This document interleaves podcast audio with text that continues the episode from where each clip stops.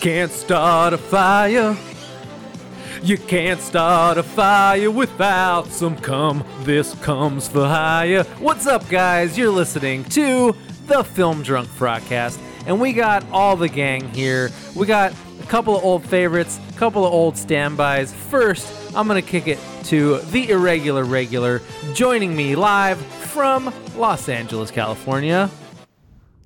Even if you're just dancing in the cum, you Yeah. didn't finish. I- you didn't resolve the melody, dude. It's ironic that us uh, that we wouldn't finish on a song about No, cum. Wow, that is true. That, but I know that wasn't planned. And here's no. the thing with me: if you start a melody, you have to resolve it. Otherwise, I go crazy and then I snap like the Joker. then you- Hey, look at that! you have to do uh you, you have to turn it into Uptown Girl. I'm surprised you didn't go there. Exactly. Even if you're just dancing in the up, I can't do it right now, dude. Oh. You just you put me on the spot. I You know. fucked it up. I know. And You gotta let it happen naturally. joining us once again, his triumphant reappearance on the show. He's got a new comedy album this week. Uh, it's Mr. Joey Avery. Oh, great to be here, Vince. I don't have any songs about cum, but I'm sure I will soon. Yeah. Well, we'll we'll, Any day now. we'll workshop Or like that. my baby takes the morning, Morning cum. come. she he likes that- to go lum lum de lum. yeah, Pretty there good. go. I thought you'd That like that, Matt. Yeah, I'm into that, it. That one came quick. You did. Hey, oh, we're off to a fire start, you guys. It's gonna be a fucking episode, boys. yeah. Uh, it's gonna be at least one episode. on this episode, we're going to be talking about the new movie that's sweeping the nation, pitting brother against brother, father uh, against mother. It's Joker, starring uh. Joaquin Phoenix. Hell yeah. And dude, I'm so excited to talk about it because if there's one thing about this movie that's true, it hasn't been talked about enough. That's There right. are not enough takes. There are not There's- enough takes. There needs to be more takes uh, regarding this film because, as we know, it's going to be one of those uh, like uh, you know cultural signifiers of our time. People will judge uh, history from now on. For it'll be BJ and AJ. BJ before Joker. AJ Yep. after Joker. this is our fucking Bible. I'm Hell yeah, excited. dude. I'm excited. Finally, a movie for us. Yes. So I learned from a new, uh, from a recent uh, Vanity Fair profile of uh, of Joaquin Phoenix. Uh, first of all, that he was born in in a cult, like his family was in a cult when he was growing up. Well, that's obvious. His name Explains is the fucking name. Joaquin Phoenix. Yeah, I get which it. wasn't that surprised. I feel like I'd heard that at one point or another, but I'd assumed it. I just assumed it, and Yeah. I was right. but also like their original name was Bottom. Their last like Phoenix isn't their original last name. Uh, it used to be Bottom, fuck outta Bottom? here. which means that his Bottom. older brother River Phoenix, uh, his birth name was River Bottom. and his younger brother, Power, of Yeah. course. Oh, lovely, lovely. Thanks. bottom. Wait, I, so thought it- you, s- I thought you were gonna say bottom, which uh, means uh, butt. Yeah, well, that also would have been very good. I thought that's what you were gonna say, uh, Vince, Yeah. but you you didn't. Uh, so he was River Bottom, and then they were like, you know what? Let's go Phoenix. Yeah, Yeah. let's go Phoenix. And then uh, Joaquin apparently like changed. He bl- briefly changed his name to Leaf uh, when he was like a teenager. When he was also Oh, famous, God. he was like never not famous. How I mean, early I, was he famous? I kind of get it. You kind of How get, early? how get that he you kind of get that he was famous, or you get that he wanted to change his name to Leaf. No, I, I I get him wanting to change his name to Leaf because of the fact that he like his sister is Summer, his brother is River, and he's Right. just Joaquin. Like Joaquin's kind of a boring ass name. Like it, it's an interesting name if your brother is Bill and your sister Yeah. is Kelsey, but like Leaf, I get it. It's like uh, it's like being named Autumn, but a man. Yeah, I mean, like any other family, Joaquin would be the coolest name, but you Yeah, got a that- brother that- named that for River, sure. not so much. He's got to stand out in that family, man. Otherwise, fucking River's getting all the pussy. You know how he does it is he goes, "Hey, I'm Joaquin here." hey, I'm walking here. If they Yeah, every room he enters into. if they were from New Yeah. York, that's what that's that would be a joke. yeah. Hey, I'm walking in here. That's great. That is just fantastic. Yeah. So before we get to the Joker, I wanted to uh, talk about like a real life this Joker. over here, Yeah. Joey. Yeah, Is that how what about you say? clowns in Congress? Am I right? oh, Oh, okay. society. Politics. We got Yeah. him. No, I was Well, actually going to talk about uh, Terrence Howard because we didn't get a chance to talk about Yeah. Terrence Howard at the Emmys, and I feel like he is the closest thing we have to like a real life Joker, like a real trickster. He's putting all of society on trial. And, Yes, he uh, is, dude. And this was his This red, whole system's on trial. this was his red carpet interview uh, for the Emmys. stars and somewhere on the big screen as well. Sarah and Jessica Holmes. Lucious is in the house. Terrence Howard here. You made huge headlines when you said after you complete these 15 episodes of Empire, you got to walk away for a while or forever. for good. I'm, I'm, I mean, everyone keeps trying to tell me don't say it's forever, but I spent 37 years pretending to be people so that people can pretend to watch and enjoy what I'm doing when I've made some discoveries in my own personal life with science that you know, Pythagoras was searching for. I was able to open up the flower of life properly and find the real world. He made some dis- some discoveries that Pythagoras was searching for. He opened up the flower of life. That's Dude, hot, honestly, he got when you all think up about it. in the flower of Oh, life, dude. Wow. He took his giant beak and he lapped up the nectar. You know what I mean? Now he's just sipping the fucking flower of life and it tastes sweet. It tastes like one plus one is one. Hall?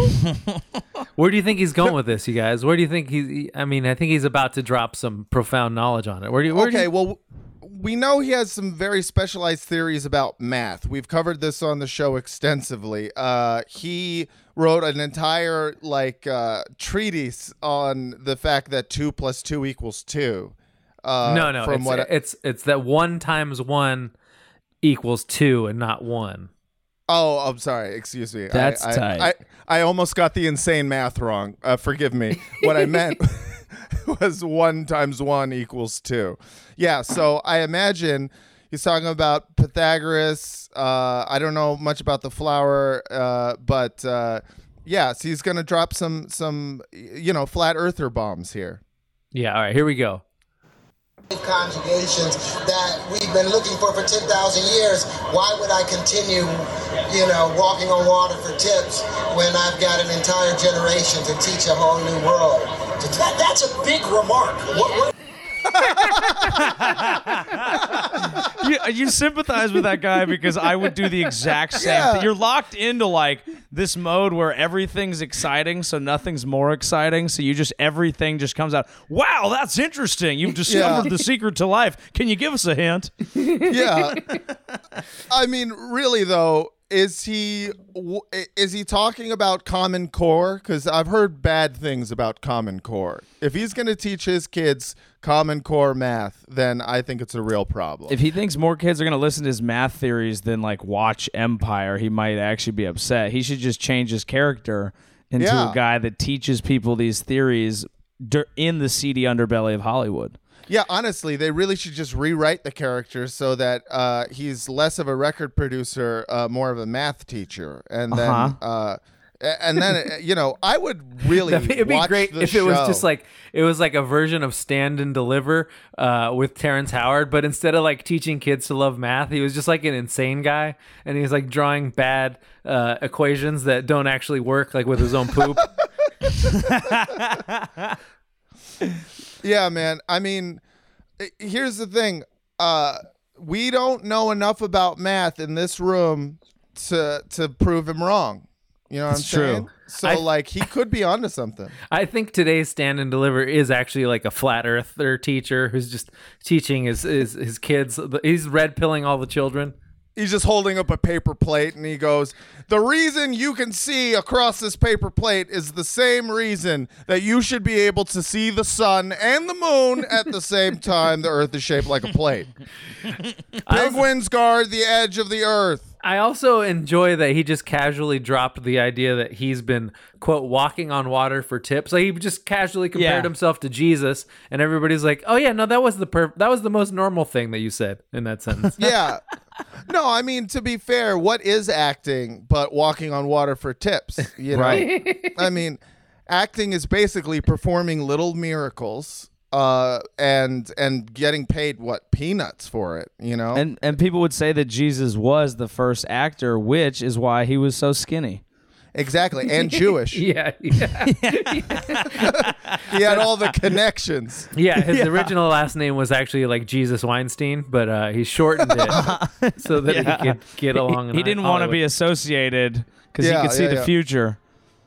What is happening? Who's What's- who's got a train in the I back? I I live uh, unfortunately close to a fire department, so oh, we've got another one coming. Oh, so man. uh, so it's That's- good good rent in San Francisco here. We get fights out the window. Oh, we got Yeah. another fire truck. It's fun though. I like it. I like lights. I've always enjoyed shiny things. Yeah, they're chasing Joaquin Phoenix down the street. Yeah, He's I running mean, Phoenix now.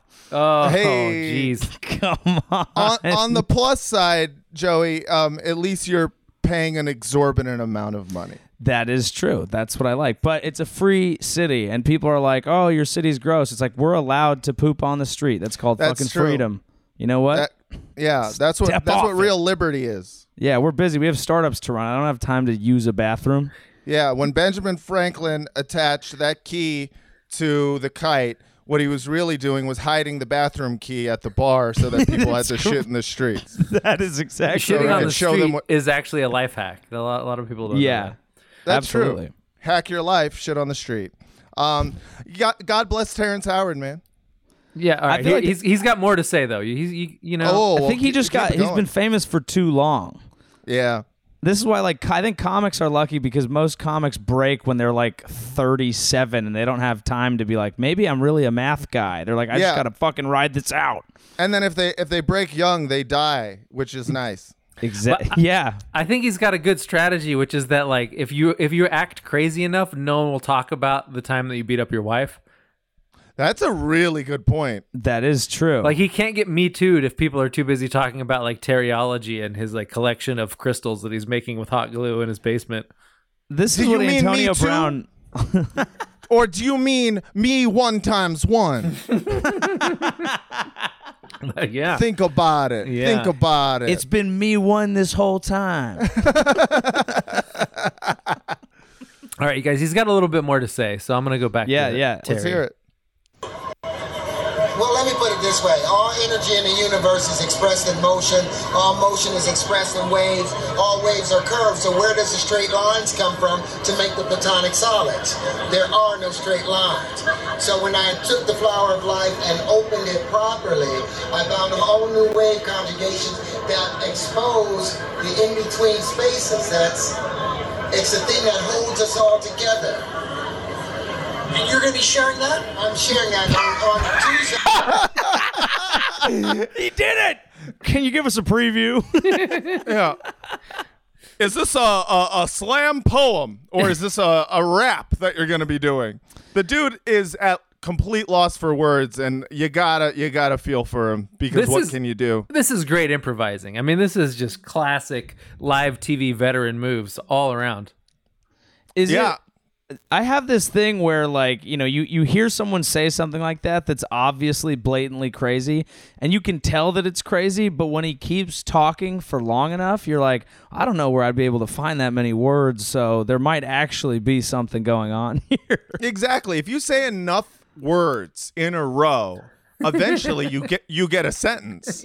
And if you say enough of those sentences, I'm gonna glaze over and just think, yeah, he's probably right. What do I All know? right, this guy's super smart. I'm going to go back to watching TV like an idiot. You know, the truth of it is, you give Terrence Howard a fucking British accent and like a, a sexy eyeliner, and he's just that that one motherfucker. Russell uh, Brand? fro- he's Russell Brand, dude. Yeah. Like, honestly, how is he not Russell Brand? We we think Russell Brand is a genius. Cause, he talk like this. It like do everything he just said, but be like, I opened up the flower of life, yeah, and then I saw all Pythagoras, see, and then I was like, you what, mate? And then I discovered one times one is two. Me too. like. Honestly, we give Russell Brand way too much credit for just saying bread pie over and over. Oh no, again. yeah, he no Russell Brand's terrible. I don't. Yeah, I, I've I never given him much credit. I don't hate him, but I just think that I he's tricked my brain into thinking that he's very, very profound. Well, see, Russell I- Brand, like he has some points. They're just like they're so vague that you're kind of like, yeah, I guess I Yeah. could see how that's true. Whereas Terrence Howard is just completely off of the map. Where he's like the space, Yeah. talking about the spaces between spaces. The Yeah. Russell what what fucks Russell Brand is how much time you end up being exposed to him because he's got you for like for like if it's a two minute clip, he's gonna get you. Yeah, But if you watch really- him talk yeah. for like thirty minutes, he'll like make one point, you're like, damn, I never thought about it like that. Then he'll make another point and you're like, wait, has this motherfucker just been re explaining things to me that I already understood and then slipping in a few things that are just totally wrong? Yeah. Yeah, tw- 25 But he's minutes. wearing a fucking scarf. Yeah, dude, trust 25 minutes into him talking about anything, and you just realize, oh, he's just trying to fuck my girlfriend. Yeah. like that. uh, It's like you, you get him in just little little bite sized bites, and then you're like, he's a genius. But altogether, it's just an elaborate scheme to cuck me. I see you, motherfucker. Yeah. All right. Uh, here's more Terry. Tuesday, when I receive my star, I'm going to be able to prove that gravity is only an effect and not a force. I'm putting something on YouTube where I will build the planet Saturn without gravity and build the Milky Way galaxy without gravity. Did you wow. see you're getting your star? Yeah. Um, I like that part where he's, where he's telling her he's going to rebuild Saturn and the Milky Way, and she's like, And she's "Did like, you "You're say getting you're a getting star?" a star? No way."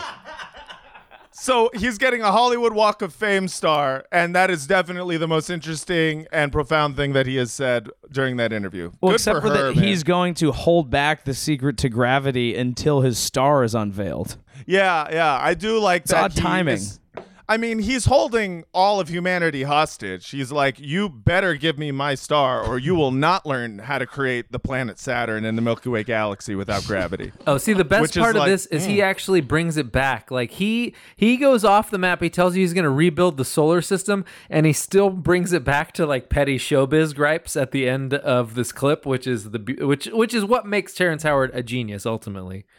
On the walk of on the Walk of Fame, Well, which is interesting. How am I getting a star when I've never for TV when I've never received an Emmy nomination for TV?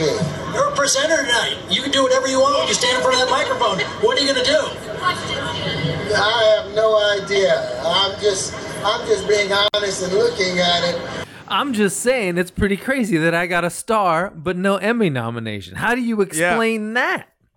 Yeah, yeah, yeah. It's uh, that's definitely the craziest thing that's ever happened to Terrence Howard.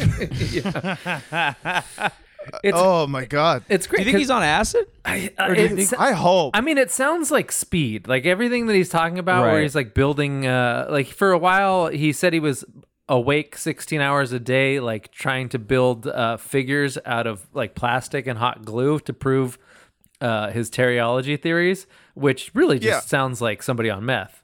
No, that's that's he's bi- that's bipolar mania right there is what that is. This is like Yeah. clearly there's like there's some severe delusional psychosis happening and the red carpet is one of those places where you're not going to get someone to be like, "Oh, well, time to go to a doctor, buddy." you know? Yeah. Like like it's He's kind of one of a kind, isn't he? Just Yeah, another yeah. snowflake. No one like him. Yeah, I mean, you you really he's this is it makes you feel bad for celebrities, which is rare for me, but there really is no one around him in his atmosphere who who is going to just be like, "Hey, uh time to see a psychiatrist." No, the buddy." best part is is that is like the the Rolling Stone profile. I think it was where he revealed all this stuff about Terryology. Um, he has like a live-in girlfriend who like helps him with all this stuff, and uh, man, that like that's just impressive that you could be like that crazy and you can get another human being to participate in it with you. Yeah, That's spoiler an alert. enabler. Yeah. Spoiler alert, unless it's like the Joker's girlfriend. Oh, oh. shit, dude. Oh man, I'm That so was glad you're here. You're here for the segues because like I was wondering how to segue and you just I did it. nailed it for you. I got you, dude. yeah. Yeah, dude. You really helped out, man, because I tell you, it is it is hard to find a segue on this show without Vince just mucking it up. I love segues. Writing them, saying them, They're everything. Fun. Uh, They're so- a good time. So the Joker, uh, I, I mean, I don't know if it's the Joker or just Joker. I need uh, It's Justin just- Timberlake it's- to school me on that one, but It's just Joker, asshole. okay. God. Sorry. Um, I think this movie was actually pretty damn good. Uh, I didn't really care about like I, I was into it. I mean, mostly it's just watching Joaquin Phoenix do his thing, and I could always Do acting. I could always watch that because man, that guy can act. But also there was like the Clown Union, which was amazing. Yeah. Um, I thought it was. I enjoyed the movie. I really, I really liked it. I really, really liked it. It was, it was at the point at which I saw it. I saw it on Monday, um, and at that point, every take, every opinion had already been, you know, like making the rounds for weeks, and then the kind of uh, overriding opinion was.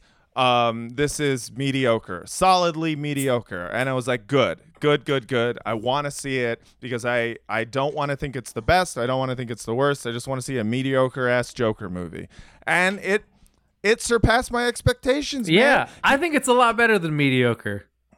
Oh yeah, me too. Me too. And uh, that's the best way to go in seeing it. You go in seeing it not thinking that uh, it's going to be the cultural experience and it wasn't, but it also was a pretty fantastic movie. I to me thought. to me like the only bad thing about or the only thing that i think it's good but i think the only thing that people were reacting to is that it has like the baggage of a thousand like batman uh, properties and like a thousand iterations of the joker like but outside and a of thousand that think pieces. yeah but outside of that like that was a good movie Yeah. Yeah, I I thought it was great, and I feel like it's it's one of those things where because everyone has basically put a political lens on it, that's what everyone's talking about. And then you go see it, and if you don't buy into that, you're just left being like, I feel like everyone's talking about this because they don't actually have like a real or unique criticism of the movie instead of like what is it maybe actually saying. But Right. most of those takes I found kind of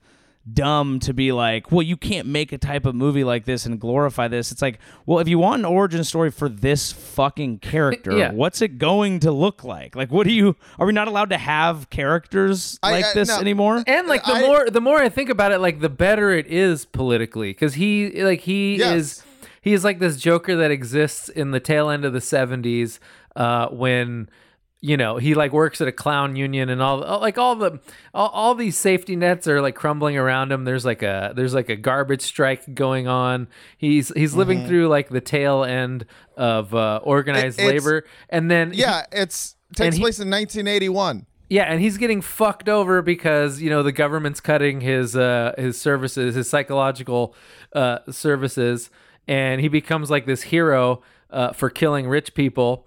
Uh, and like that actually is a pretty good setup for like a bloated fascist Batman to come in and restore order. Absolutely. order. Like this, this is exactly why people would turn to like the fascism of uh, superheroes. But I think if you Yeah. like, if you are reacting, I think people are almost reacting uh like they want to love Batman as like a good guy. And, right. And, they forget the fact that Batman is a rich fucking fascist. yeah, uh, yeah. He's like he's like a little Trump who did karate lessons, uh, and he's got no superpowers. And and this movie kind of like pointed out that like uh, you know all of these rich people are super murderable, and and and and you know not to say that murder obviously is not the right answer. And I did like the fact that they uh, you know uh, made a point to show what truly drives the Joker is him is him being nihilistic and also bitter. Yeah. Um, because he doesn't but- have politics to tell him what he's angry about. Like he Yeah, I don't know how many he's times like they a, had to scream. he's like a Trump voter.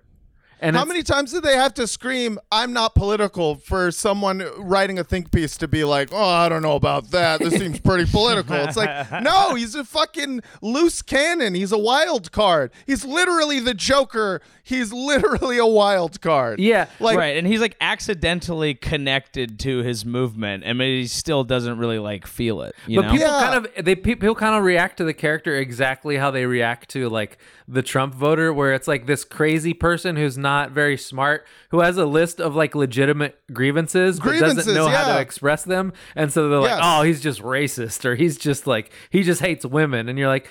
Um, maybe, but that's Yeah. not really the point. I don't think. Yeah, it's like people completely whitewash the absolute hopelessness that drives you to like nihilistic violence and shit like that. And that's not to say there aren't like hell of fucking Nazis out there who have very much have like an ethos that they follow about like cleansing the white oh, race. Oh, for and sure. shit. But like the majority of the people who are following Joker are just like, oh hell yeah, dude, he killed those fucking rich people. Yeah. Fuck yeah. Fuck He- yeah. and then it's like they they made him into an incel, and I was like, why is he an incel? He's just like a lonely, crazy guy.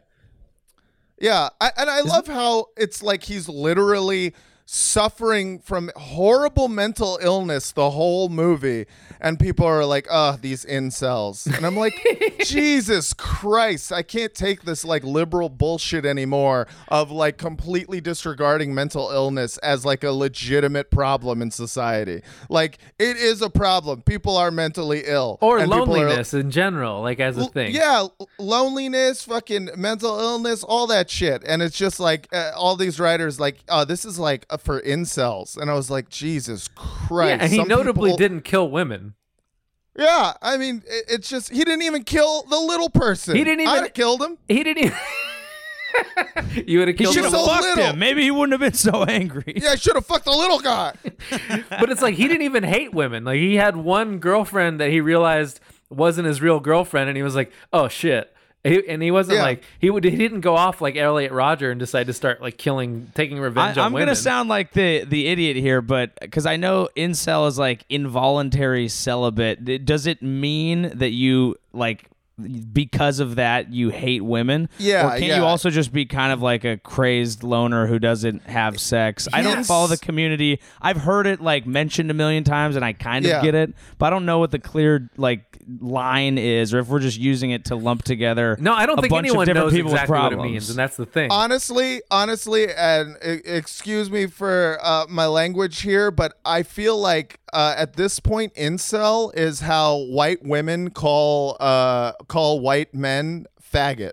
Like that's that's like like they're liberal now, so they they know they can't say that because that's problematic. yeah. So so instead of calling them that, they just call them incels. It's like you just you would just call this person a fucking gay lord in middle school, and now you realize, oh, I can't do that. What you're saying is unfuckable loser, and Yes, that's the yeah. thing. Is like there are lots of unfuckable losers who are fucking shitty on the internet, and fuck all those people. But also, not everyone who is sad and lonely is like an incel that is uh, a a murderous misogynist. Some people are, you know, so, lonely and autistic and fucking on the spectrum. And some people, it's like it's it's the most dismissive way of categorizing uh, people who uh, are very very sad. And the movement started out like in a very earnest thing where it was because I, I don't remember where I heard it, but I listened to something It with like this the American founder. Life or something, Some- or it one was of like Reply. All. It was Right, one of those. Yeah,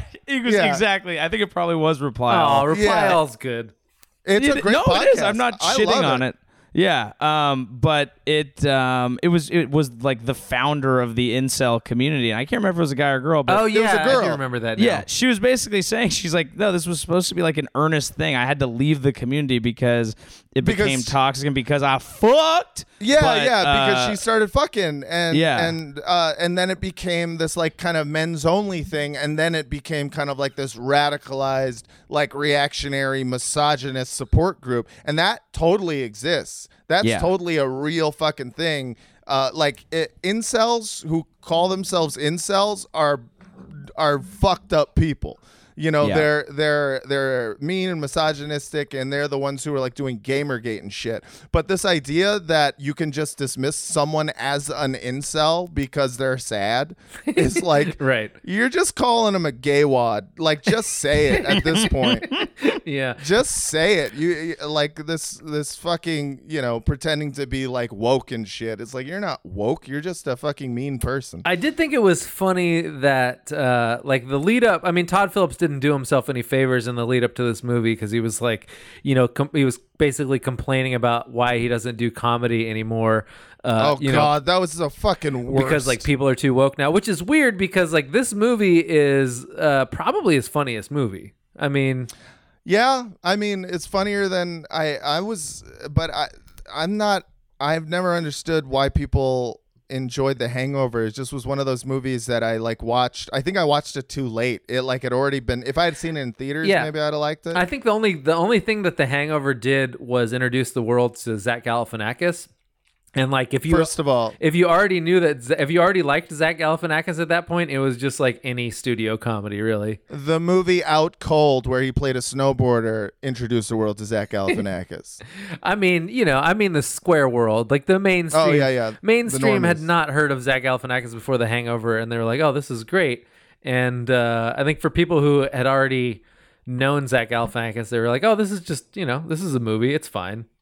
Yeah, I, I, I kind of feel like uh like the Todd Phillips thing, uh, the Todd Phillips thing where he fucking um said yeah that oh this is why I don't do comedies anymore you know because they're too woke. I I I refuse to believe that he said that for any other reason than he was just like baiting the press and he knew that he would get fucking uh he knew he would firmly placed this movie in the culture war and he thought it would be good for for ticket sales I, I don't know where to put Todd Phillips because like I can't tell if he's actually doing any of the things that he does on purpose or if he's kind of like a filmmaking uh, like idiot savant because Yeah. I mean like if you look at his and I'm I don't know I'm kind of a Todd Phillips apologist because I feel like all of his movies have like kind of a specific uh, serious theme which is like white men like acting badly like his first one of his first movies was like a GG Allin documentary, and then he did a, Oh. and then he did a documentary about uh, like a fraternity where there was Yeah. just like this insane like frat dude who wanted to kill him for a while because it was it was like some state school in New York, and this guy was just uh, a psychopath. god damn And like all his That's movies have had that theme like undercover in some way, but they're all kind of like mainstream. Like uh, like they're all big studio movies, and he's kind of putting that theme in there. And I think people sort of took it as like a celebratory thing, and I don't think he necessarily intended it that way. Like at least I mean, Huh. like if you if you look at like The Hangover and then The Hangover Two, and everybody hated The Hangover Two because it was kind of like treating everything that happened in The Hangover One as if it was like serious. Like what what is Right. wrong with this guy? Like who what would drive the kind of people uh, who are actually in this movie if this was uh, real Right. life? And then and it wasn't like fun anymore. It was like a dangerous kind of weird thing where they like go to Thailand and and fucked up shit happens. And uh, Yeah. all his movies are kind of like that. Yeah, I mean, I don't know whether or not. Uh, I don't know whether or not he's a good filmmaker because personally, like, I don't Makes- like he art. Makes movies that look good. I mean, this movie looked great. It Looked Yeah. incredible. Yeah, it looked really, really good. All I saw when I was watching the movie, I was like, "Oh shit, this is Joker meets Taxi Driver," and I'm fucking in. Like, I, I was, I was super down with it, and like, you know, it had its faults. It was like there was a maybe more dancing in it than was Yeah, there's- necessary. There's more dancing than I needed. It's a lot of like he looks really cool with the clown paint and a cigarette. It kind of gave me the you know Suicide Squad fucking Jared Leto vibes, where I was just like, I get it, the Joker is cool. Uh, yeah, but, but, like Joker is kind of fun to look at. he's fun to look at and it's cool and stuff. Uh, but like I get it, you don't have to. He doesn't have to be that cool. Yeah, he doesn't have Uh, to what be I like did- the what I- dancing clown person. Like we get it. He's the Joker. He's having fun. yeah, yeah. But um, in terms of like Good uh, dancer or- though. Yeah, he's a really good yeah. dancer. It kind of made you realize that like just having smooth movements would it goes a long way in life, you know. Do you Yeah, consider I'm- yourself I'm- a smooth movement guy, or are you more no, of a I'm herky not. I'm a jerky? very I'm a I'm a very jerk. I, I jerk around. Like I, I move Yeah. in, in odd angles and people can tell and they look at me and they're like, Oh, he's not a serious person. Do you think Uh, maybe yeah, you could change hands, that and His just be hands shake like a lot that? when he eats and stuff. Yeah, my hands shake a lot. I breathe weird when I eat. It makes my girlfriend Oh, yeah. mad. yeah. But no, I'm like I, I look at the way like he's just able to move his body and I'm like, ah man, if I could move like that, shit, sky's the limit. You know what I mean? Yeah. Yeah. I- One of my favorite things about it was with I, I don't tend to really like comic book movies at all because they I mean they generally feel like the same thing over and over again and because I'm not bought in like I, Yeah. I'm a I'm a sports fan. I think I look at like comic book fans the way they look at me. We're both Yeah. like uh, I don't fucking get it, but I kind of understand it cuz I like this thing. Um, but uh, but I loved it because I, the, wh- where I get lost a lot of times is there's just a giant action scene that everyone seems to like Yeah. come over, and like those just they completely wash over to me. Like action scenes in movies, I think to me are like when like a 65 year old hears like EDM and they're like, Yeah. it's all the fucking same, and I'm like, no, you don't fucking get it. Yeah, But no, action scenes just don't work for me. Oh yeah, Yeah, especially c- I mean the way they're done in most Marvel movies, like especially especially like the Captain America ones, like the stunt choreography is terrible and you get like it's just like close-ups on like fists and then like it's shaking around like you can't even actually see what's happening like the only fight Yeah. scenes Yeah. that are good are the ones that are kind of like a dance where you're sort of Yes. appreciating it in the same way you would like a ballroom Zorro. dance uh and then like these Yeah. and then there's a lot of them where it's just like you're supposed to be enjoying just like the outcome of a punch without seeing how it happened and you're like well what the fuck is the point of that Yeah, Yeah. yeah, It's it's and also it's all like it's fake live action, so I don't give a shit. Like Yeah. I'm not seeing someone actually doing hand to hand combat, which like it's like with the Fast and Furious movies. It's uh, when when they were doing like when they were actually Tokyo drifting, I was down. But like when they're when they're like trying to you know drive a car into a helicopter, I'm like ah you get the CG in there, and then I might as well be watching a fucking cartoon. That's how I feel about like most of these action scenes. And I was thinking about the Dark Knight and how I you know my viewing experience anytime I see that movie on TV, and it's literally I fast forward through any of the Batman shit where he's like fighting unless he's doing hand to hand combat with fucking Joker. Uh, and then mostly I just watch it for the Joker shit. Uh, yeah So this and i think it's i think it's weird because i feel like this in a lot of ways is like a more mature take on the uh, topic than the Dark Knight movies are? Because I feel like Yeah. everybody watched the Dark Knight movies and they're like, "Oh man, the Joker's just like this agent of chaos," and I'm just like, what, what if "Who what if comic book movie greedy? yeah, like you have regular comic book movie but more grit. So it like sometimes uh, a superhero don't look so smooth. Like sometimes they have at five o'clock shadow bags under eyes sometimes they breathe hard because they tired like gritty though yeah, and I think part of the joy for me of this movie i love is gritty just, movies i'm sorry Yeah. go ahead I mean, part of the joy of watching this movie was like seeing someone be like, "Oh, you want gritty? Like here's gritty," and then all the people who said that they liked that like immediately reacted terribly. And they're like, "Oh, this is ho- this is horrible. I hate it." And it was like, Yeah. "Well, no, this Yeah. is this is what it would be like if the Joker was like a real person." I gotta say that the the in terms of like superhero movie, this is probably the most removed from being a superhero movie superhero movie that's ever existed to the point where it reminds me there's this my favorite onion headline is uh, chris tucker uh, looking to do a smaller more independent rush hour film. And like that that's what it feels like movies are nowadays. It's like now we have your oscar bait uh fucking Yeah. superhero movies. You know you you have your romantic comedy superhero movies. You know you have your um kooky goofball rated R comedy superhero movie like but it has to have a fucking superhero it has to be connected to a franchise and but in this case I thought uh, yeah it was pretty good B plus solid B plus Yeah, I mean, like I- reacted badly to all as soon as it started incorporating, uh, you know, people Batman. that people that I knew, and like he's gonna kill Bruce Wayne's parents again. I sort of reacted badly to it because I was like, ah, man, I've we've heard this fucking story so many times uh, already. Yeah. But at the same time, I did like that they made the Wayne family these like sort of uh, neoliberal fascists. yes that was the best He's like I a it. billionaire. He's like a woke billionaire who uh, doesn't appreciate uh, the Joker's lack of civility. Yeah, and he's just like, I, I know what's best for all the piggies. and, and it's just Yeah. like, cool, man.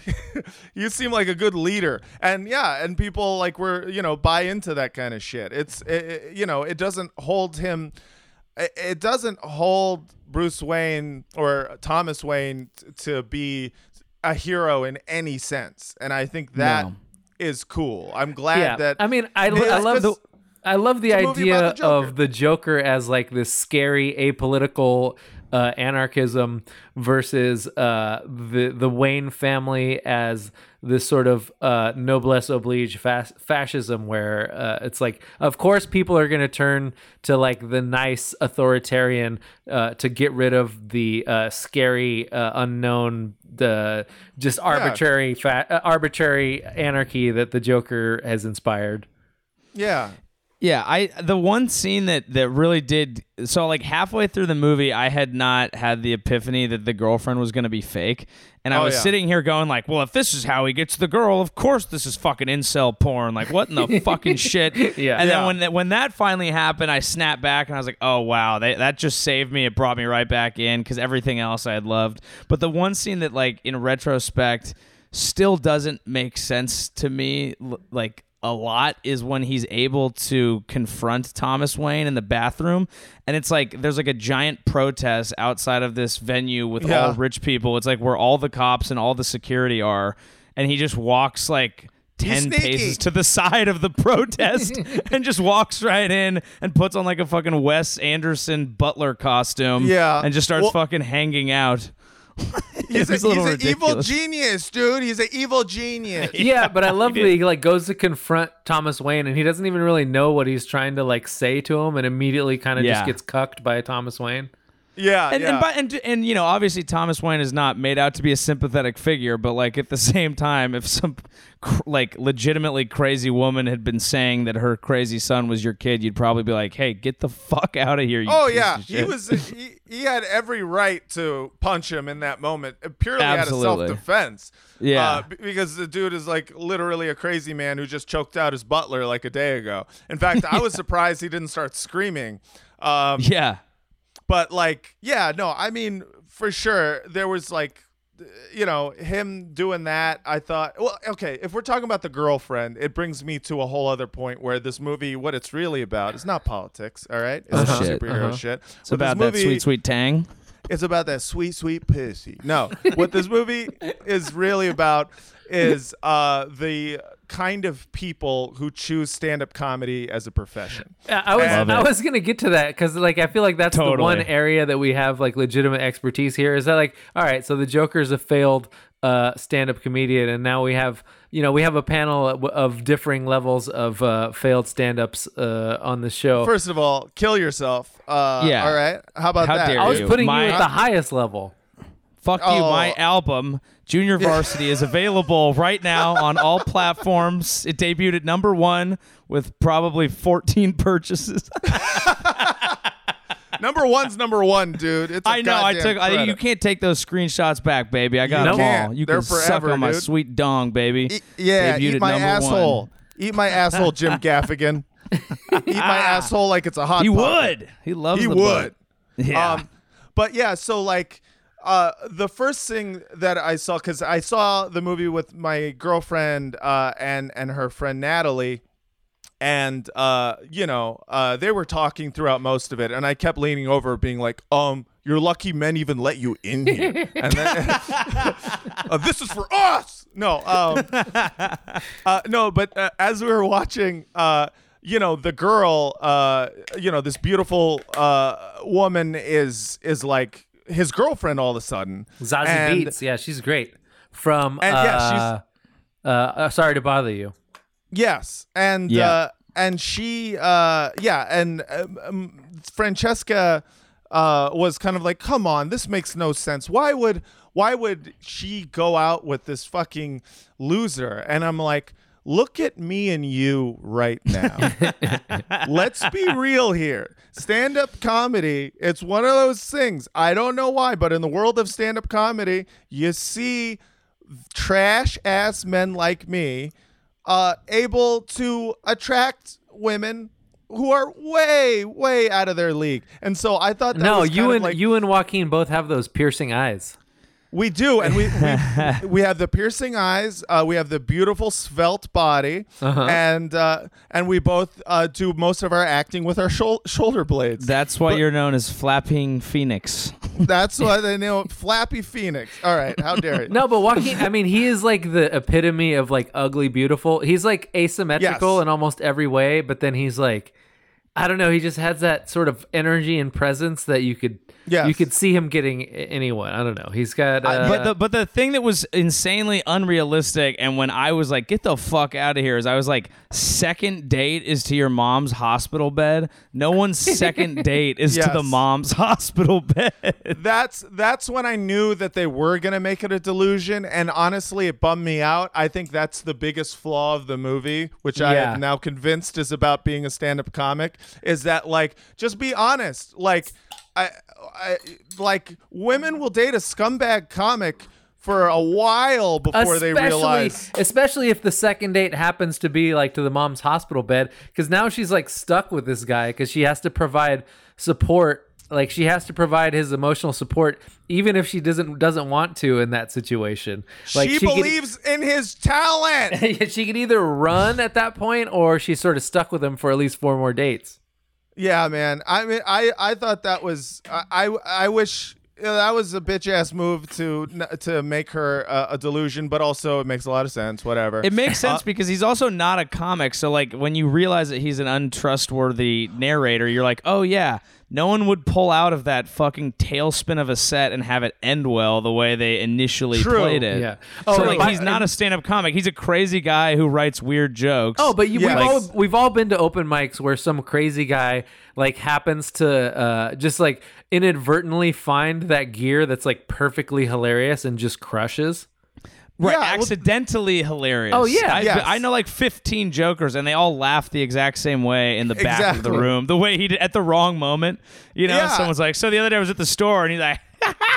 yeah, that, exists. was- Go to any that- open mic and you'll Yes. fucking hear that. and that's the truth about comics i think in general is is that like uh, and that's why i was convinced it was a movie that had a deep knowledge of stand-up comedian psyche is because like uh, when you see enough stand-up comedy, you don't laugh at the punchlines. No, the you laugh you laugh at the boring. setups. all you do is laugh at setups because you're just you're because nothing uh, now you're just interested in the jokes your brain is making Yep. and so like when they do the setup you go oh there's so much there and then whatever their punchline is it usually isn't very good and then you move on Or or also- they have a setup that's just so off the wall that like you're laughing at the idea that someone thought that this setup or this premise was relatable. a good start. Even though it's like the most esoteric thing in the universe.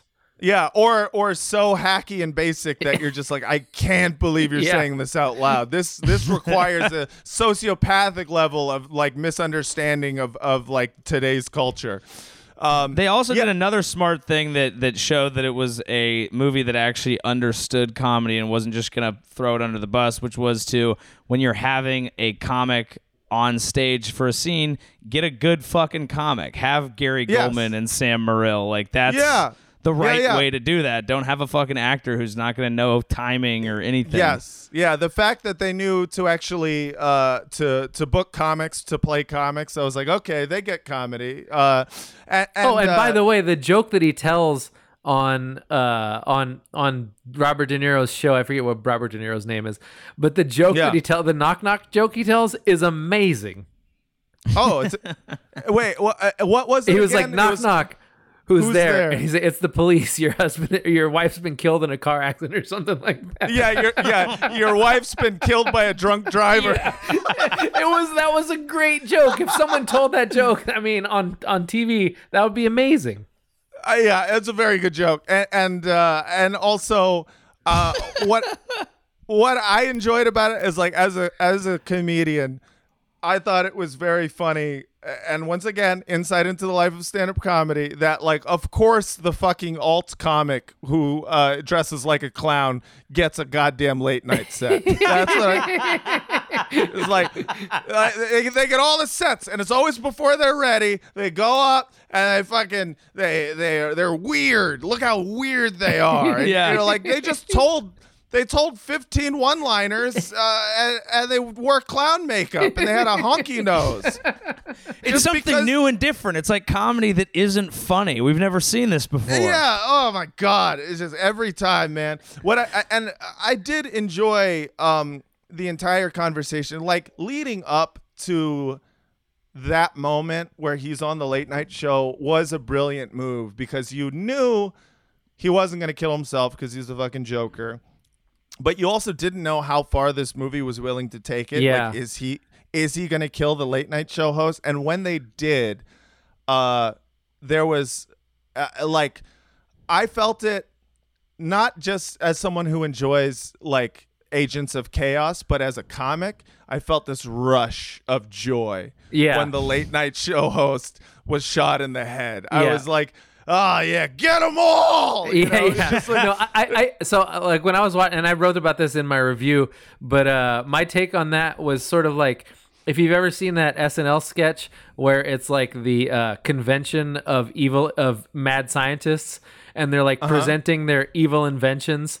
Uh, and then the first two people are like they invent like a shrink ray, and then the other one invents like a freezing gun, and then and then the Rock is playing like this dorky scientist, and he brings out this robot, and he's like, uh, "Yeah, my invention is uh, he's a robot that uh, molests children," and, then like, and then like everybody's horrified, and he's like, "What? I thought." I thought these were supposed to be like evil inventions. I mean, and they're like, "No, we didn't mean like that." Like, I feel like that was everyone's reaction to the Yes. scene where he shoots Robert De Niro. Is like, "Oh, we didn't think you meant that kind of twisted."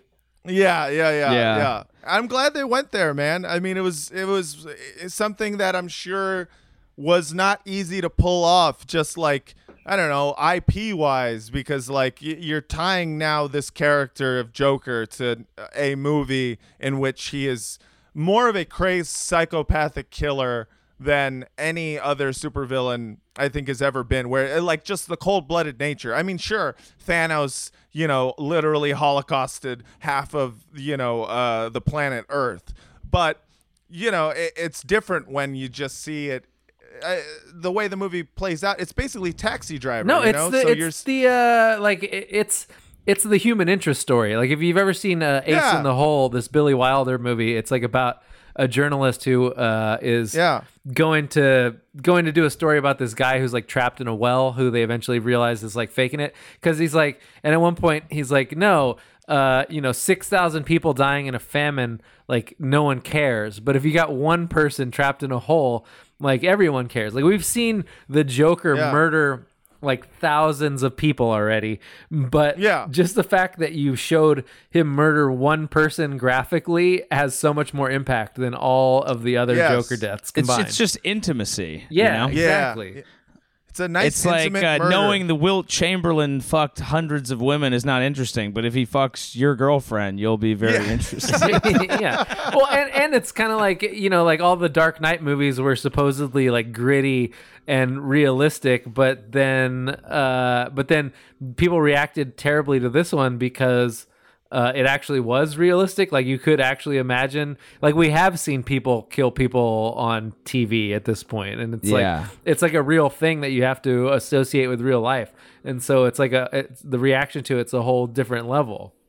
Yeah, yeah. I mean, I, I. So, what did you think about everything uh, that happened in the interview leading up to the murder? Because it was one of those things where this is the first time that he had ever had a prolonged conversation with anyone as the Joker.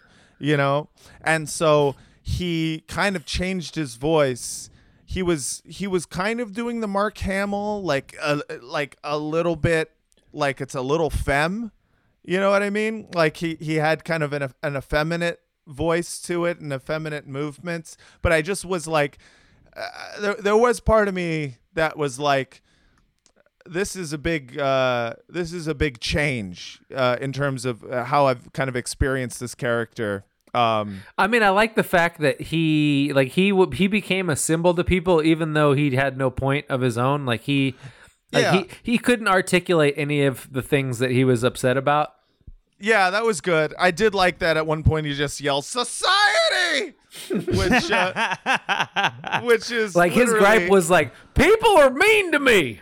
Yeah, it really was. It was people are mean to me, which is, I mean, you know, it's pretty pretty perfect in terms of like, you know, uh, not trying to make this character like a political statement or like uh, anything other than like uh, a crazed madman who just finally lost it. Like I was a little bit worried they were going to fall into the like falling down territory. Yeah. you know that movie Falling Down. With Oh, I, Michael I thought about falling like- down all like the whole time.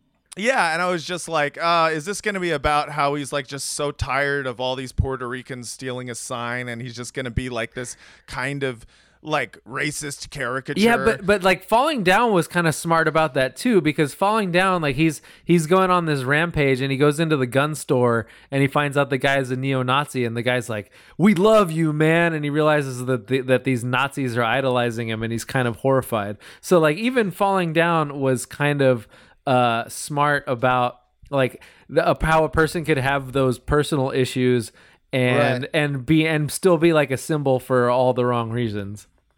Yeah, yeah. For, I mean, for sure. But it's still like at the end of the day, it was like people playing rap music too loud. And Yeah. Just, like like who who it appealed to uh, was was definitely like people who think that uh, rap music is the fall of Western society, and, and so I was a little worried that like about what his targeting was going to be like who's he going to target and then uh and, and not that like it made it better that he targeted three white dudes in business suits but it was like it was more about who's being mean to me Yeah. uh i thought that was i thought that was good and that like it, there was like there's no fucking you know uh, it's not that deep you know there's Right. no Yeah, he wasn't pra- even trying to be a hero on that on that train. He was just like the second they he was just accidentally laughing because he has Right, the condition, exactly. and then he's like, "Oh, they fucked with me." yeah, right and he's just trying not to get beat up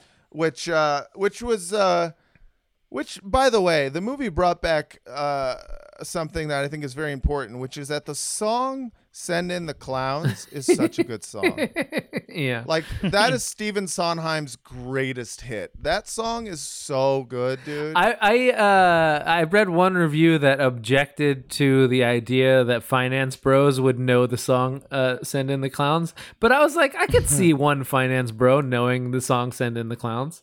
it's a big enough song. I, I could see it, but yeah, there's the, the the yeah, that's an interesting point. Um, but no, yeah, hey, you never know. Uh, People grow up uh, uh, in rich families. Musical theater is a part of it. I could see it. Yeah. Uh, I, I liked the idea that there was a lot of people on the internet who were like writing articles about why I'm not seeing Joker. Oh my god, that's like honestly today's equivalent of why I left San Francisco. No one Yeah. fucking cares, dude. No one Yeah. fucking cares. Yeah. No one has ever cared why you did anything. Shut the fuck up and eat your slop. like the writing rest of the something about babies. deciding not to do something is, and this is overused, but it is the most millennial thing ever.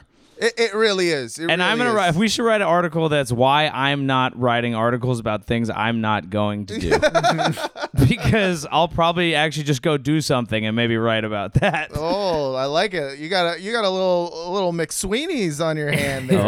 Oh shit! You're gonna have that Uh-oh. McSweeney's credit. No, Uh, that's really that's so true though, man. That is just very much so intrinsic to our generation. And just uh just like on a basic level, I like movies set in that time in the crumbling like dangerous New York uh time period. Um Yeah. partly because Gotham. I mean, I loved the idea of that he's got like a clown uh, locker room where him and the other clowns go. Like it's it's basically like the clown union office, and I love, love the it. I love the idea that there was like a clown union where there's like a bully there, and then there's like a little person there, and and Mm-hmm. and everybody's going there, and they're you know they have like in a weird way. It's like they live in this crumbling time period where everything sucks. Like garbage is literally piling up on the street, Yeah. but they still have community in a way that like our generation doesn't have.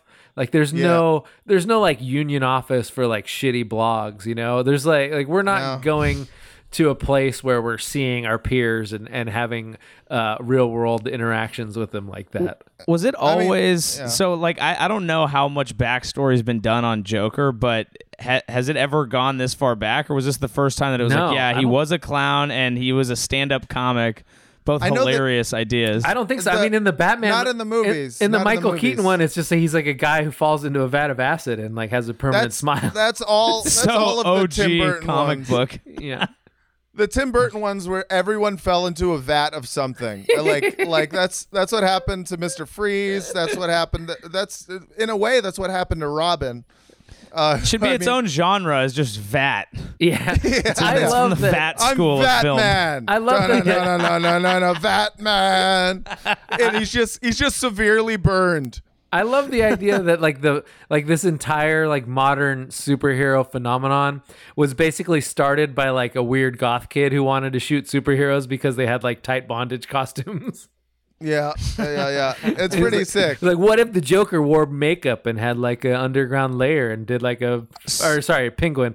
Uh, what Yeah. if the penguin had like an underground layer and like a, a weird army of goth penguins? That was I mean Yeah. Batman Returns is fucking brilliant. I love it so much. Yeah, I do love the idea that Tim Burton's entire career has been like, all right, this movie, uh, I like the concept. It needs to make me more horny.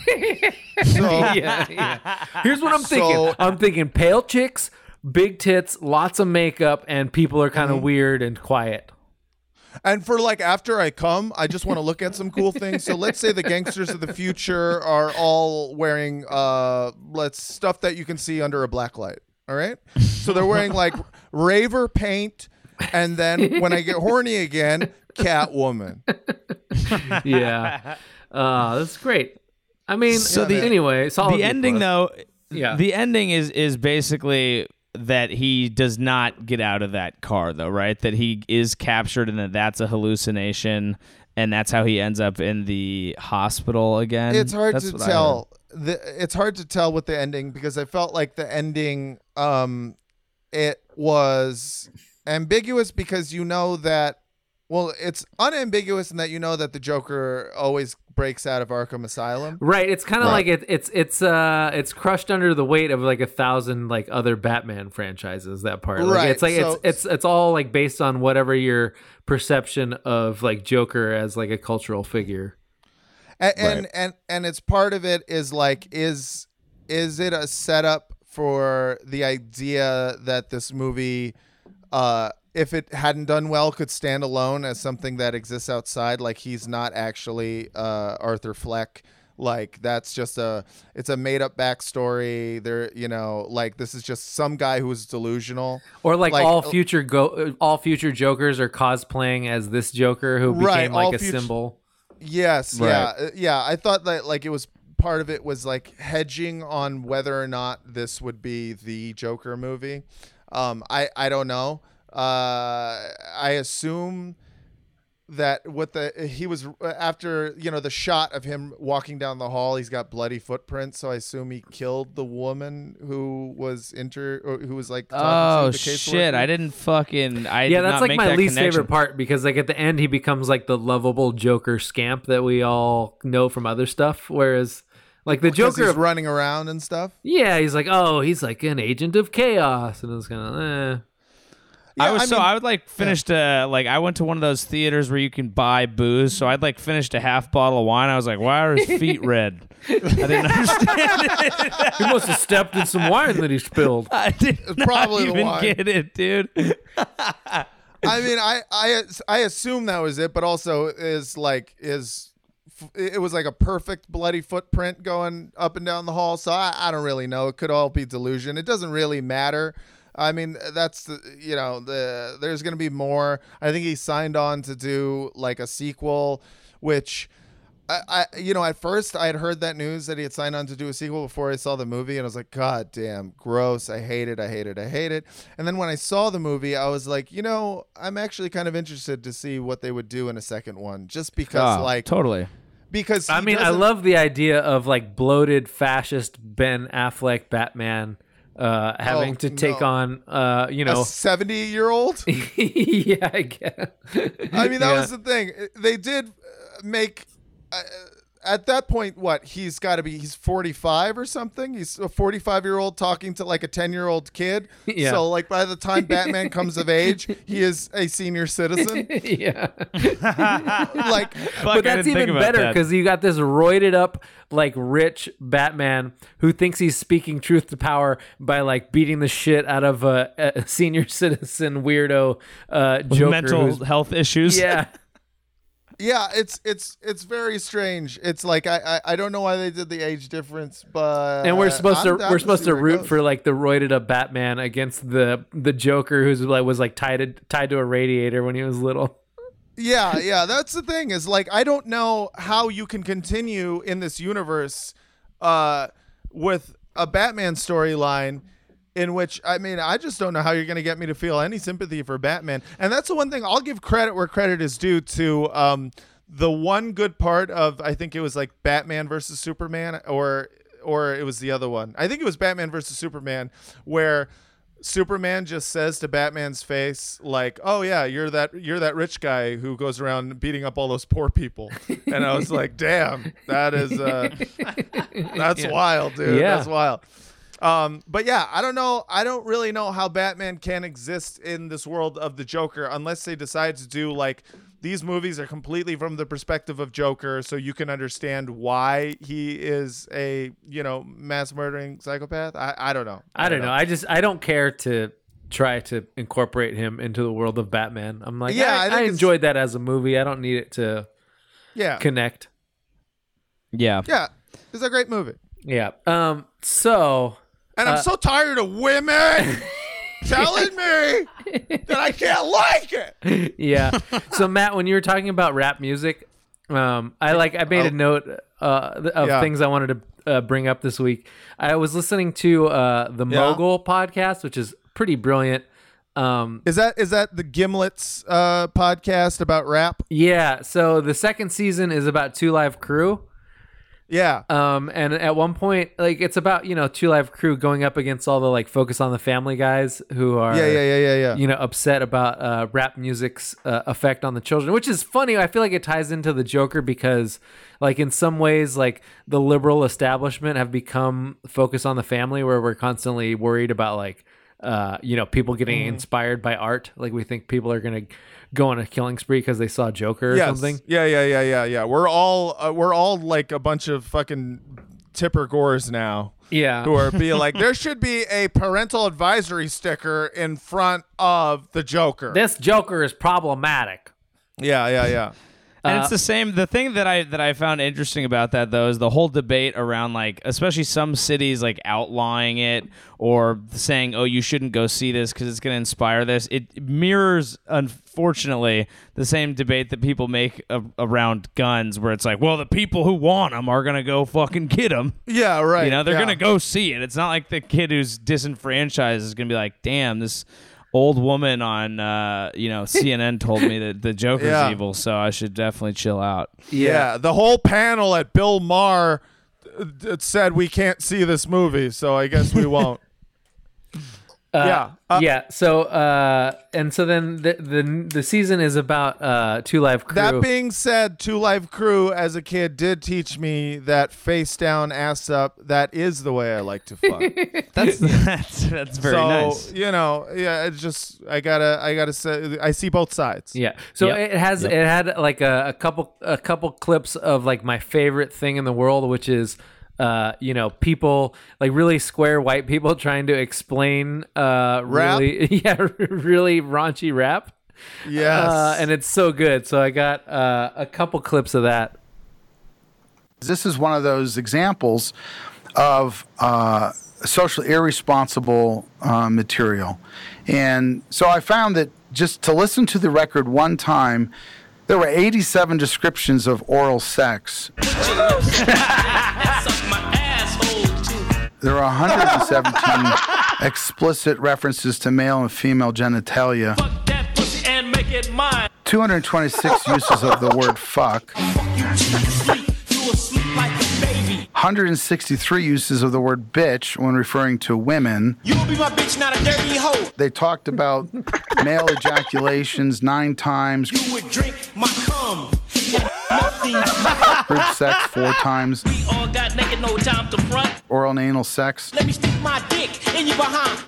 So I'm thinking to myself, what 8, 10, 12 year old Uh, just like any square white dude describing Two Live Crew is my favorite thing ever. With data, I- I, I love gotta the, the big data, the straight-faced big data approach to hip hop, as if it's like even Yeah. appropriate to use in the scenario, is so fucking. I mean, hilarious. what it reminds me of I've- is like when I've made a word cloud of all of the most common words. It just says we cum have, in just it huge says letters. cum it says the N word and it says booty. Yeah. I- Booty means butt. what it reminded me most of was like when I was in college and you know we were getting drunk in my dorm room and the RA wrote us up and like the RA had written all the things that he heard from outside our room like that Oh, gave him cause best. to come into the room to like take our to take our beer and then so then we had to go in you know like a week later totally sober at like nine in the morning and then like the 60 year old dean is reading is reading back all our drunk quotes to us dude. One time in middle school, uh, I got in trouble in PE class, and my my uh, PE teacher she made me call my mom and tell her that I said out loud to another student uh, that I wanted him to suck my big fat dick. and I was like, "Mom, I can't say it." She's like, "What did you say?" And then I looked up at her, and she uh, she was like, "Say it," and I was like, "I said, suck my big fat dick." and like looking back at that now, it's very funny that I I had to tell my mom to suck my big fat dick, but eye to uh, eye. eye to eye. Well, you know, it was over the phone, but Oh, uh, and now know, as like an as an adult, like if th- when this happens to like my kid, I'm gonna like record it and like put it on Instagram. You know? yeah, hell yeah, Yeah. that's hella funny. Yeah. Uh, Um, here's here's another clip of the the Two Live Crew guy. Uh, yeah, it, the song was called Badass Bitch. And the lyric was, My dick was hard and she was hot like a heater. By the looks of her mouth, she was a dick eater. Bitch, don't play dumb. Put your dick in my mouth, i- in your mouth, and make this motherfucker come. Dude, Freudian slip right there. Freudian slip. Oh, Uh, you know what I've realized in just listening just to those clips is how much my royalty freestyles are inspired by Two Live Crew. Yeah, you're doing Miami bass this whole time. You didn't even know All it. I'm doing is Miami bass, dude. Like Miami bass is my freestyling soul. So uh, next time we do royalty freestyle, you're gonna have to play. You're gonna have to play s- a Two Live Crew Miami bass beat, and uh, you know that real dirty, dirty bass too, so that I could talk about uh, eating my own cum and shitting my own blood. hell yeah! And then Yeah. we'll do a word cloud analysis of it to bring Yeah. it all home. We'll have the other like- guests just go uh, in that song. He mentioned lum lumming his bum bum four Yeah. times. and uh, the most common used word was flap. I don't know why he kept saying flap, flap, flap, but he said it a lot.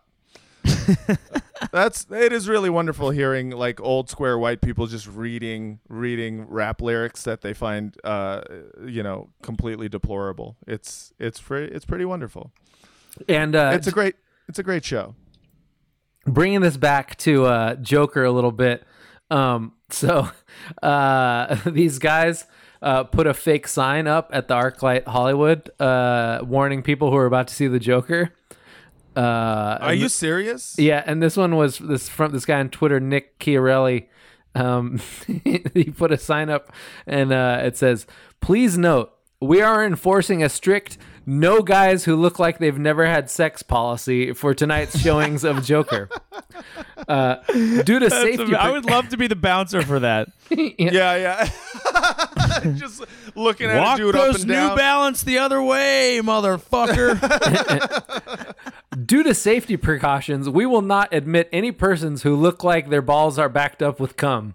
Our staff will have to inspect your weird balls to make sure you have unloaded ropes into another human within the last year. oh, that's wonderful. that is amazing. I, the- I honestly, I, I, I, I don't think I ever did a deep dive to see who actually out loud or you know uh, who attached their name to a blog post that actually has these kinds of opinions. I saw a few tweets from like blue checkmark people who were like, honestly, this movie is is is good, but it also frightens me as to what the outcome could be. But I never saw anything that was uh, from any reputable source that was like, this movie is dangerous. right? So yeah, I'm I think I think it's I'm all not it's like- it's partly a clickbait clickbait phenomenon because like every is. every time like every article that was referencing people saying it was like dangerous or irresponsible like if you read the actual review it's all it's all just like eh, I didn't really like it that much you know it's all like So very the like, backlash to the backlash is actually the bigger story than the actual backlash because everyone's like, "Oh, fuck you, we can have our movies." Oh, yeah. I I think so. I think it's all a part of kind of like just the the new Twitter brand of viral marketing is just kind of like make your movie uh, a player in the culture war. Make it Yes. make it about like seeing it isn't just seeing a movie; it's seeing a political statement. yeah it's you know? voting with your Right. dollar like you It's you voting with your dollar. you can't see anything anymore it's always just like it's got to be like a vote with your dollar like you can't watch a comedy special because it's funny anymore you have to Yeah. watch it because you know Gary Gulman uh, said some really important things about mental health you know Right, exactly. It's just kind of like it all is just people pretending that their their money is is political praxis. They're just like, yeah, if I, you know, me, me paying to see this is my way of contributing to uh, you know, the world that I want to live in. And it's like, fuck you, dude. No one you have no one to cares. see Booksmart so that the misogynists don't win Yeah, exactly. Except it, it didn't work with Booksmart, which I was kind of surprised, but I do you know think why because all- it was a shit movie It was a pretty bad movie, but I also think uh, I didn't see any other marketing outside of Twitter moments. Right, And yeah. I think you have to expand your your ad campaign uh, I outside think that's of social true. media. Yeah, turns out not everyone is just steeped in the horrific wars of Twitter every day, and it's just that Yeah. everyone who is is the people putting shit back out into the internet, and Oh, so it's, it's- all yeah. you hear from. Most people yeah. are like just chilling and going to see the Joker, and are like, yeah, I like that. It's fucking great living uh, in Fresno now and just like hearing like where I'm just like steeped in every Twitter conver- uh, in every Twitter Twitter controversy and then like everybody Yeah. I interact with is like, "Hey, so I heard like uh people are going to get shot at Joker screen." Like, you know, it's just like like everybody's sort of intuited intuited like these bits and pieces of the conversation uh, that's Right. going on, but like in a very sort of shallow way and not really, and it hasn't really doesn't really have an opinion on it in any way. It's just Dude, Yeah. how much of your time spent socializing is just explaining memes to people? oh, I don't bother. Like I don't like I like it's actually refreshing to me like to be around people who don't care and aren't That's invested in amazing. it at all. That is amazing. It's like, oh, that is so. That's why I get depressed. We were talking about reply all earlier, and like I get depressed every time they do the thing where the the yes yes no or no no yes whatever the one where they Yeah. one of them reads a tweet. I always know. 100% and Yeah. I'm just yeah, like and you're like, fuck. I Why gotta I get know off the fucking internet, dude. Like, I want to be someone who ha- who has to have this explained to me. You but know, even And, when like, even when they explain it, like they always find at least like two kernels of things I didn't know about the thing that I thought. oh, I, I true, of course, Yeah. Uh, yeah. I, I wouldn't listen to it if it was just like explaining it basically. Yeah, Uh, Matt but- listens to it so he can go, yes, yes, yes. Yeah, I yes, knew yes, it. yes. Yeah, And I then- knew it. Yeah, I And know then, it. and then I turn it off immediately. yeah. I just I just like to Oh. prove to myself that I know all about the internet. Yeah, you're very Yeah. smart, Matt. Oh, thank you, dude. Thank you. Yeah, Hell I got you, dude. Hell yeah, dude. Speaking yeah. of, ha- all right, I'm gonna do the segue now. Like speaking of hanging out with people, Oh shit! Every segue, dude. Joey, we need you. did you We see how I did that, dude? I crushed that. the What are you talking about? Ugh. All right. Speaking of hanging out with people, So Joey, I got to roll in like five to a show too. Okay, you- so this is good. This is this is a segment for you because uh, you got to do a podcast with Uriah Faber uh, this week. Yeah, which was, was great for me as an MMA fan because when I saw the picture of you together, I was like, "Holy shit!" Joey has found his like long lost brother. it honestly it felt like that. I walked into his house and I was kind of nervous because it was a relatively big fish for the, uh, you know, an exciting guest for the Chubbies podcast. And Did I was you doing go- shows in Sacramento. Did you? Oh, so you went to Sacramento for it? Okay. I was in Sacramento doing shows with Mark Normand, and actually Yeah. a Fraudcast fan, uh, Courtney, uh, nice dude, came out and he was like, "Dude, how come you haven't been on the fraud?" And then I texted you the next day, and I was like, "Let's fucking do this." It's so funny, shout out to him. Like when you uh when you uh when you when you texted me that you wanted to come on again, like I had just gotten an email from uh Schnitzel Bob uh, saying, "Please bring Joey Avery on to talk about how his life is basically Entourage now." But which character am I? yeah, You're not turtle. That's all you No, have to. that's good. You're not turtle. Good, good, good. Uh, I, but yes, dude, meeting Uriah was awesome. So I go to his house, and you know, I'm kind of like, all right, and I walk in, and it's just the second I walk in, he's just like, hey, what's up, man? How you doing? He's Yeah. kicking it. He's wearing chubbies. He's got his kid there, and we just immediately uh, hit it off. I think, I think we're best friends now. He said he'd beat people up if they were mean to me. Oh, and for the non like MMA Nice. fans out there, uh, Uriah Faber, uh, nicknamed the California Kid. He's like, uh, he's like, he's an MMA fighter. He was undefeated for a long time. He's really good, but he's he's like this ultra positive, uh, just like the ultimate like surf bro dude. He has this like long, uh, lustrous hair, the same kind that Joey used to have until like about a year Yeah. ago or so. Um, he he told this perfect story that kind of like summed him up to me and it was like what I was hoping for. And he was talking about how like I was like, "Wait, so how did I mean, did you have any idea the UFC would turn out like this?" He's like, "No, no, not at all. I had no idea. I just I knew it existed and I and I was all excited." He's like, "I remember driving to Tahoe listening to some like tape that a friend had given me that had one song on it that I really liked. And he's like, I traded like all my clothes and coaching gear for it. And I was like, wait, you traded your clothes and coaching gear for a tape? And he's like, yeah, dude, I really like the song. Was it Walking on Sunshine? That's it. what what song was. was it? I don't I don't he he like sang it out loud. It was it was like I'm gonna be bigger than everything, bigger than guns, bigger than dicks. I don't that's a bad paraphrase, but it was Bigger than dicks. But Yeah. it was about how he was going to be big, and he's like, I was just driving to Tahoe to like hang out for the season, and I was like, you are everything I fucking wanted you to be, dude. He lived up to the hype. It was Oh, great. I mean, like I remember well, well when he was like undefeated and he seemed like he seemed like such a cocky little prick, and I kind of hated him for a long time. And then uh, and then he fought Mike Brown, and he tried to do he tried to do like a spinning back fist or some crazy move, and like Mike Brown just fucking leveled him with his right and knocked him out. And uh, and I was so excited when that happened because I was like, oh, finally this cocky little fucker lost. And then when they interviewed him afterward, he was just like so relentlessly positive about it that like from that from then on, I was like, you know what? I have to say, I actually kind of like this guy. He's like, yeah, bro, I don't know, you know, like sometimes you win, sometimes you lose, and he was always just so positive about the whole experience that I was like, all right, I can't really help but love this guy. I mean, I can't imagine not feeling anything but rage if anyone punched me in the face or attempted to. Like, I'm just one leveled guys- you and knocked you out cold, like in front of Dude. your whole friends and family.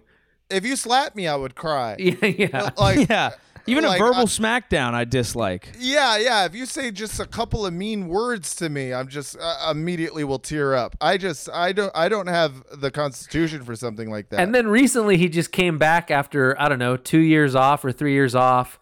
Uh, I think he's like, I don't know, what, 37, 38 now? Something like that? Yeah, I don't know. He retired and, and like got inducted into the Hall of He Fame, got- he and then was retired- like, "Yeah, I think I want to fight again." And Yeah, just and he came back, and he fucking won, and it was like the most inspiring thing.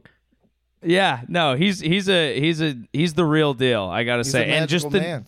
just the nicest dude. Like, just like yeah, just cruise over to my house, and you know, he didn't get really anything out of that. Like, but he was just uh just just great. Gotta love the guys fight? California kid. How did, Did you you fight? How did you guys hear about? I mean, how did he know that? Like, how did you guys get in touch for the? Ch- for, it's first. First of all, So- it's perfect that you're doing the Chubby's podcast. Second of all, it's perfect that Yeah. Uriah Faber came on the Chubby's podcast with you. Yeah, it is. It is great. It's all fulfilling itself. Um, and it, he, I guess, has been a Chubby's fan for a long time. Like before I started there, and so I asked him how it all came to be, and he basically was like, "Yeah, my friend, uh, like my friend's friend had a pair of shorts that were." Too small for him and I was smaller and so they gave them to me and they were so comfortable that I wore them like almost every day and he used to do like grappling tournaments in our like swim trunks and shit. So and the perfect. Chubby's founders like saw this and were like, "What the fuck?" Like pre UFC, we're like, "What the fuck is this?" And would like like be like, "Dude, okay, we'll like send you some free stuff." So.